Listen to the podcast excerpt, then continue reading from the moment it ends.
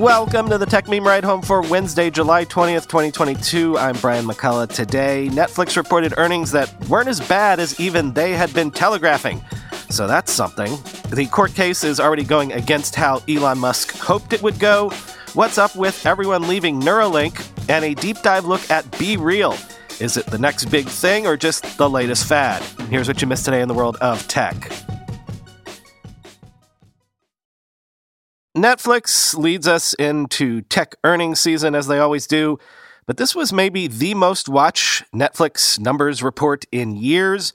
The bottom line is Netflix didn't lose as many subscribers as they feared. Revenue numbers were roughly in line, but the company was able to report it only lost 970,000 subscribers versus the 2 million subscribers they had projected they would lose. This has Netflix stock up. Quoting CNBC, the company, which currently has 220.67 million subscribers, said it expects net adds to reach 1 million in the third quarter, reversing some losses seen during the first half of the year. Analysts had predicted Netflix would guide for growth of around 1.8 million subscribers. Netflix also noted that it is in the early stages of its paid sharing plan, this is an effort it mentioned last quarter that would upcharge some members for sharing their subscription with family members or friends that live outside their home. The company said it is looking at two different approaches in test cases in Latin America that can inform a wider rollout in 2023, end quote. Why this continued harping on account sharing crackdowns? Because it's real money, people and it's also probably low hanging fruit. This is a tweet from CNBC's Carl Quintanilla quoting an analyst this morning. Bulls will point to the more than 100 million households on shared passwords as a significant untouched opportunity. Getting half the value from this cohort as the paying base would have added $1.8 billion in revenue this quarter, about 23% higher, and not a lot of incremental cost, end quote. But also remember, Netflix is also doing the break glass in case of emergency thing of adding an ad supported tier. The weird thing is, they keep being fuzzy as to when and how this new ad tier is actually going to happen. On the earnings call, Netflix said it plans to launch its cheaper ad supported plan in the early part of 2023, starting in a handful of markets where advertising spend is significant. Although earlier, they had hinted strongly that all of this would be rolling out by the end of this year. Quoting Variety. Netflix said in its Q2 letter to shareholders, quote, like most of our new initiatives, our intention is to roll it out, listen and learn, and iterate quickly to improve the offering. So our advertising business in a few years will likely look quite different than what it looks like on day one, end quote.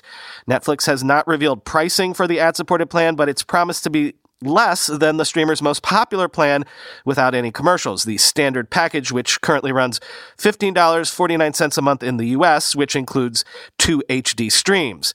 Ted Sarandos, co CEO and chief content officer, acknowledged that Netflix is in discussions with some of its content providers on rights issues as the streamer plans its advertising supported tier.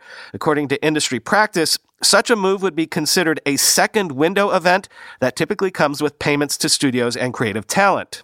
The vast majority of what people watch on Netflix we can include in the ad supported tier today. Some things we're in conversations with studios on, Sarandos said in the recorded earnings interview. We will clear some additional content, not all of it.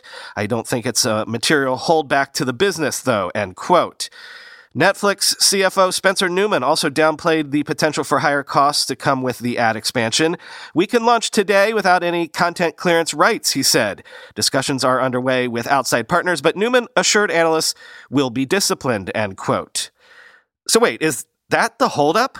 You're telling me that they were so sure they'd never charge ads that they never baked that contingency into all of their deals for all of the content they've created or licensed over the years? And now they're having to go back and run around and sign new deals with all of this talent. At best, that's incredibly short sighted and basically stupid of them to not have at least planned for contingencies. If I were the producer of a show for Netflix that came out, I don't know, three years ago, and they were suddenly calling me up and banging on my door to get me to sign something in order to show ads against it, I can promise you I'd be asking them for all the money because I would know that I would have them over a barrel at this point.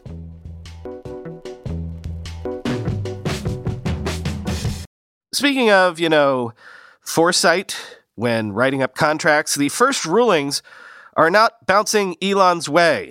The Delaware Court of Chancery has granted Twitter an expedited five day trial in October in its lawsuit against Elon Musk, who wanted the trial to get pushed all the way back to the early part of 2023, quoting CNBC. During the hearing, Twitter's lawyer, Bill Savitt of Wachtell, Lipton, Rosen, and Katz, argued that Twitter's request for a September trial was well in line with the timelines for similar cases in the past. He added that a quick trial schedule is imperative to stop the ongoing harm Twitter has experienced from the uncertainty of the deal's closure and alleged disparagement by Musk. Savitt also alleged attempts by Musk, who's also CEO of Tesla and SpaceX, to delay the trial may be a ploy to, quote, run out the clock by leaving little time for appeals before the debt commitments he made to finance the deal expire. Musk's lawyer, Andrew Rossman of Quinn Emanuel, argued the expedited timeline was far too aggressive for his team to review the massive data trove at Twitter, which Musk wants to review to verify the percentage of spam accounts on the platform. Rossman charged that Twitter wants to, quote, continue to shroud in secrecy that number and failed to provide the information Musk asked of the company earlier. But Savitt said that determining the percentage of spam accounts is not necessary in this case since, quote, nothing in the merger agreement turns on that question, end quote. Again, like the previous Netflix example, I'm no lawyer here, but when you do a contract, it's wise to write in all of the contingencies, right? That's basically the whole point of contracts. So if Elon signed a contract without inserting any outs for himself, that's his problem, right?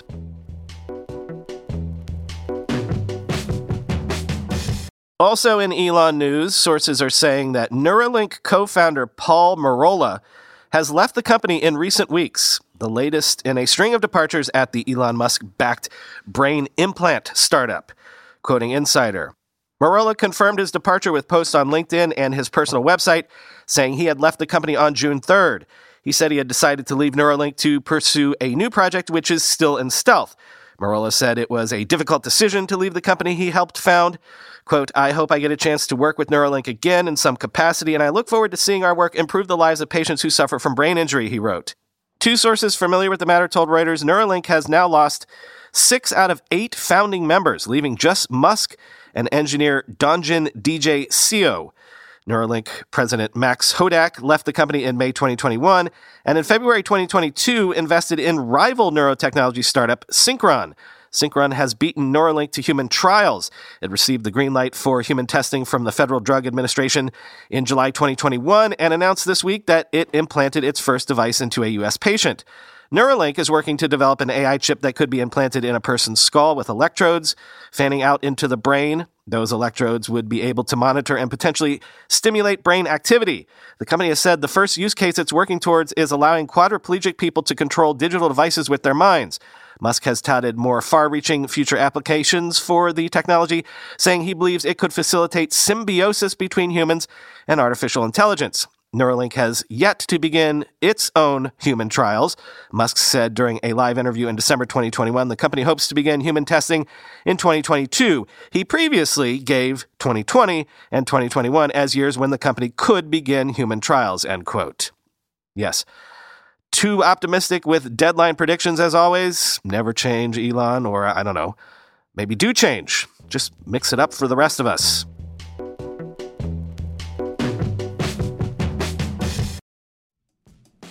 Whenever I need to do financial research for this show, for instance during tech earnings season when I have to analyze how various companies' stocks have been performing, I only ever turn to our sponsor today, Yahoo Finance. For more than 25 years, Yahoo Finance has been the brand behind every great investor. Whether you're a seasoned investor or are looking for that extra guidance, Yahoo Finance gives you all the tools and data you need in one place. They are the number one finance destination producing a holistic look at the financial news cycle, including breaking news, original editorial perspectives, analyst ratings, independent research, customizable charts, and so much more. Securely link your brokerage accounts for a unified view of your wealth, including 401k and other investments. A comprehensive perspective is what sets apart great investors, and it's how Yahoo Finance ensures you have the insights to look at your wealth in its entirety. With a community of over 90 million users each month, their real strength is helping you on your way to financial success. For comprehensive financial news and analysis, visit the brand behind every great investor, yahoofinance.com, the number one financial destination, yahoofinance.com. That's yahoofinance.com. Let's be real for a minute. Most guys would wear a t-shirt every day of their lives if they could. The problem is that most t-shirts are not acceptable to wear at work or out on a hot date night.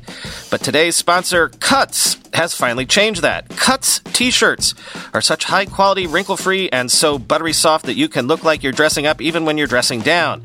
Yeah, you heard that. Wrinkle free. You never have to substitute comfort for fashion ever again.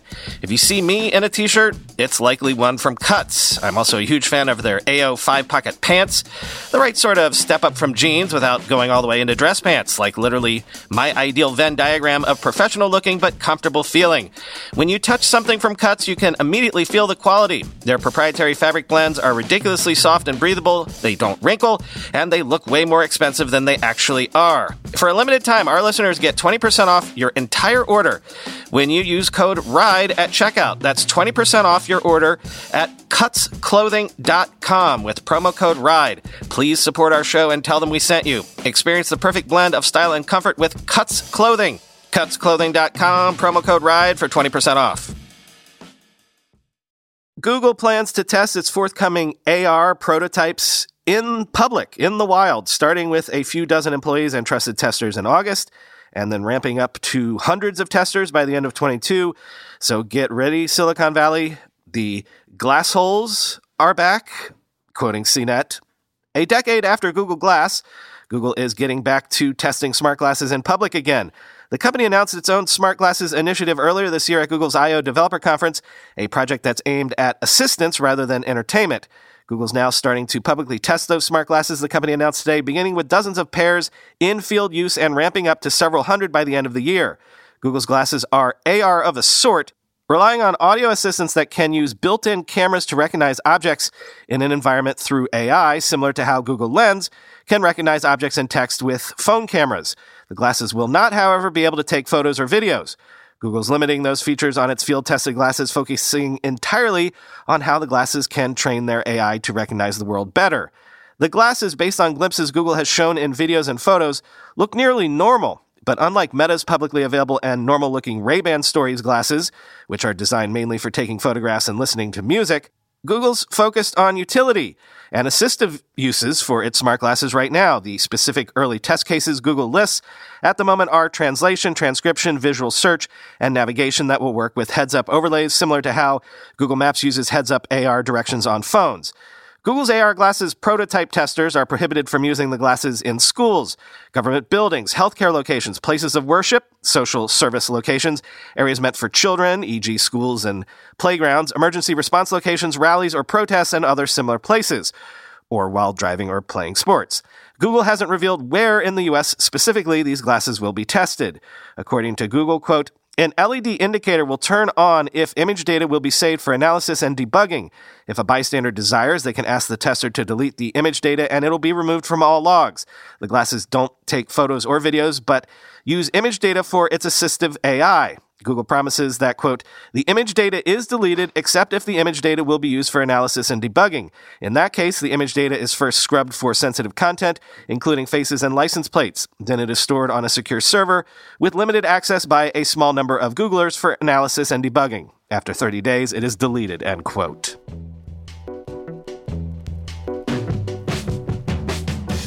Finally, today, once again, people are talking about BeReal, that social photo sharing app launched in early 2020 in France, because BeReal is currently the number one free app in Apple's US App Store. Sensor Tower estimates that BeReal now has 20 million plus installs, quoting Fast Company. In fact, the United States is currently BeReal's top market, representing about 35% of its users, Sensor Tower says, followed by the UK with 17% and France with 10%. In total, BeReal has been installed more than 20 million times, and this past Saturday was its best day ever. Whether it can sustain that growth trajectory, of course, remains to be seen. But if nothing else, it's refreshing to hear about a popular Gen Z app that isn't TikTok for a change, even if TikTok influencers have already discovered it, end quote. So what's going on with BeReal? Here's Casey Newton's assessment from his platformer newsletter, quote, BeReal is a photo sharing app for iOS and Android. Every day at a random time that varies by country, the app sends out a push notification. Time to be real, and users have two minutes to take their pictures. The camera snaps a selfie and a rear facing photo simultaneously in a fashion reminiscent of the mid 2010s app Frontback. If you post after the two minutes expire, your photos are marked as late. You can't view your friends' posts unless you post first. The post to view gimmick has also been used before. I remember when Facebook used it for Slingshot, one of its Snapchat clones. All in all, it's a fairly unassuming set of features, but it's resonating. On Monday, BeReal became the number one free app in the iOS App Store and remains there today. Market search firm Sensor Tower estimates that it's now been installed 20 million times. Another firm, Apptopia, estimates that its total downloads are 29.5 million. A spokesperson told me about 333,000 people downloaded BeReal on Sunday alone, Apptopia said. But BeReal is no overnight success. 18 months after it was founded, and amidst some traction with college students, Andreessen Horowitz and Accel led a $30 million round in the company, Newcomer reported at the time. Growth spiked earlier this year as young people began discussing the app heavily on TikTok, with many posts about BeReal garnering half a million likes or more. In May, Insider reported that BeReal was raising a fresh $85 million in capital, led by Facebook investor Yuri Milner's DST Global, that would value the company at $600 million. That's a significant milestone for a company with no revenue at a time when venture capitalists are becoming much more cautious. What kind of business does BeReal hope to be? I'd love to ask its founders, but the company told me they're not doing interviews at the moment. Instead, they sent along a two page fact sheet laying out the company's backstory and basic ambitions. BeReal is, quote, a candid and fun place for people to share their lives with friends, the company said. We want to make people feel good about themselves and their lives. We want an alternative to addictive social networks, fueling social comparison and portraying life with the goal of amassing influence, end quote. The fact sheet ends with a section labeled Warning, which advertises, among other things, that BeReal can be addictive, BeReal will frustrate you, and BeReal won't make you famous. If you want to become an influencer, you can stay on TikTok or Instagram, the company adds. I can only imagine how withering that must have sounded in the original French. Why is all of this resonating? On one level, BeReal is simply applying what we have learned about kickstarting new social networks over the past two decades. A creative constraint is essential. Think of Twitter's 140 characters or Vine's six second loops. And BeReal's two minute countdown timer has inspired similar ingenuity. The company's early focus on making inroads with college students is also straight out of the growth marketing handbook. BeReal is also nostalgic in the way that every new social network is nostalgic, yearning for a time when only your closest friends were on it, when you felt free to be a little more authentically yourself. That feeling, combined with the pride in being an early adopter of the next big thing, can take a new network a long way. At the same time, I think all of this undersells just how weird BeReal can be. Your individual experience may vary. I've been out of college a long time, and most of my friends on BeReal seem to never leave their houses, but I don't think I've ever seen such a mundane collection of media in my entire life as I have while browsing BeReal. Here is a friend typing on a laptop. Here is a friend feeding his dog. Here is a friend staring at a wall of faces on Zoom. The old joke about Twitter was that it was a bunch of people posting about what they were having for breakfast. In 2020, people are posting their breakfast on BeReal, and there is no sense in which it is meant to be a joke. The mundanity is intentional, of course. That two minute time limit arriving randomly throughout the day is meant to discourage you from rigging up your ring light and capturing yourself from the perfect angle, though, of course, people are making good jokes about doing just that.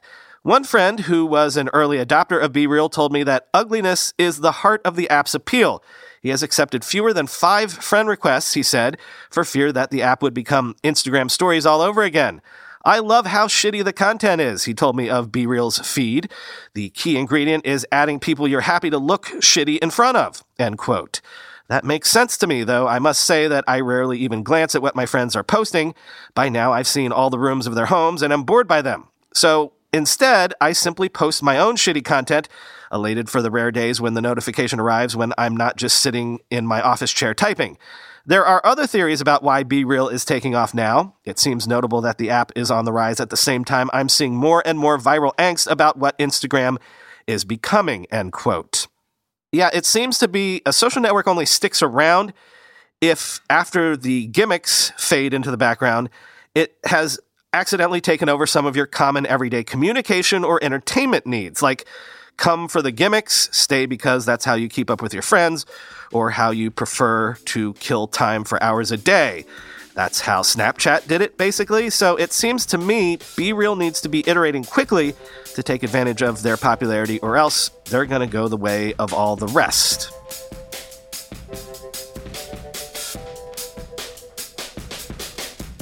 Nothing for you today. Hat tip to that recent New Yorker article about super yachts that reminded me of this Hemingway quote Do not think about sin.